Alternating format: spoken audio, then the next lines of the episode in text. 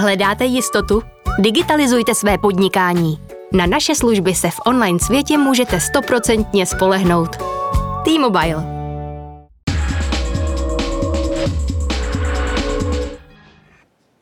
Jako první Češka vystudovala v zahraničí obor klinické chování zvířat, je specialistka na chování koček a provozuje kočičí polepšovnu.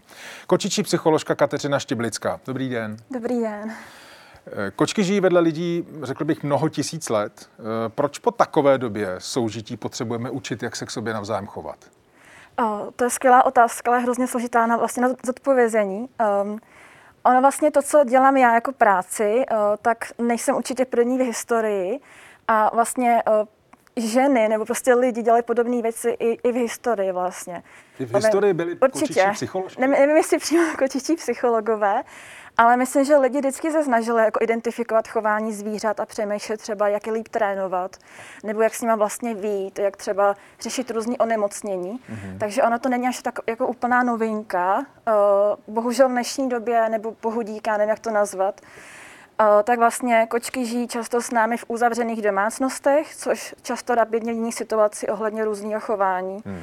Protože v přírodě od nás kočka může utíct, když se něco nelíbí, ale doma to úplně nejde. No jasně. Takže ano, v tom je to trošku jiný než v historii možná. No. Vlastně mě, ptám se na to proto, jestli po těch tisíci letech soužití, když teď tedy máme takové profese, jako je třeba ta vaše, jestli to znamená, že jsme my lidé zhýčkaní, nebo jestli jsou oni zhýčkaní.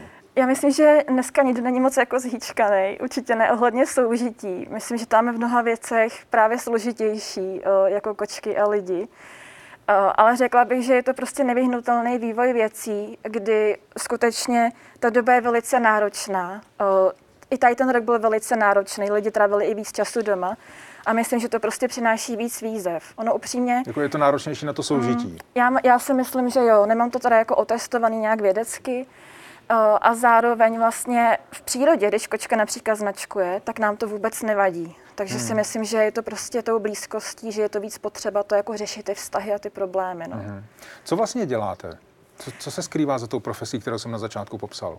Um, je to hodně složitý na vysvětlení, uh, to se přiznám rovnou. Takže to bude rozhovor plný jednoduchých otázek a složitých odpovědí. Možná, jo. to nevadí, to nevadí.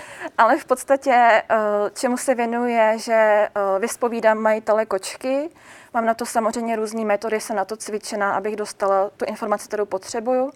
Potřebuji teda hodně informací a na základě toho, co vypozoruju a co získám, tak stanovím diagnózu toho určitého chování, který je problematický. Eh, pardon, uh-huh. na vašich webových stránkách je kromě mnoha jiných věcí napsáno také. Jsem sice podstatně milejší než doktor House. Já vím. To tam je, no. Přesto máme spoustu společného. Také musíme dřív provést různé testy a mhm. situaci uh-huh. promyslet, než učím diagnózu. Uh, ano. Na mě to působí, jako kdybyste popisoval jako raketové inženýrství. Musím provést testy, ale přitom eh, vlastně jde o soužití se zvířetem, s kočkou, takže musíte provést testy, abyste zjistila vlastně, jako, jak to funguje mezi kočkou nebo kocourem a majitelem.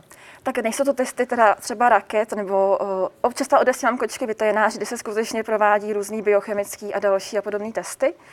Ale eh, co se jako snažím říct je, že ta profese je komplikovaná a každý ten problém je jiný.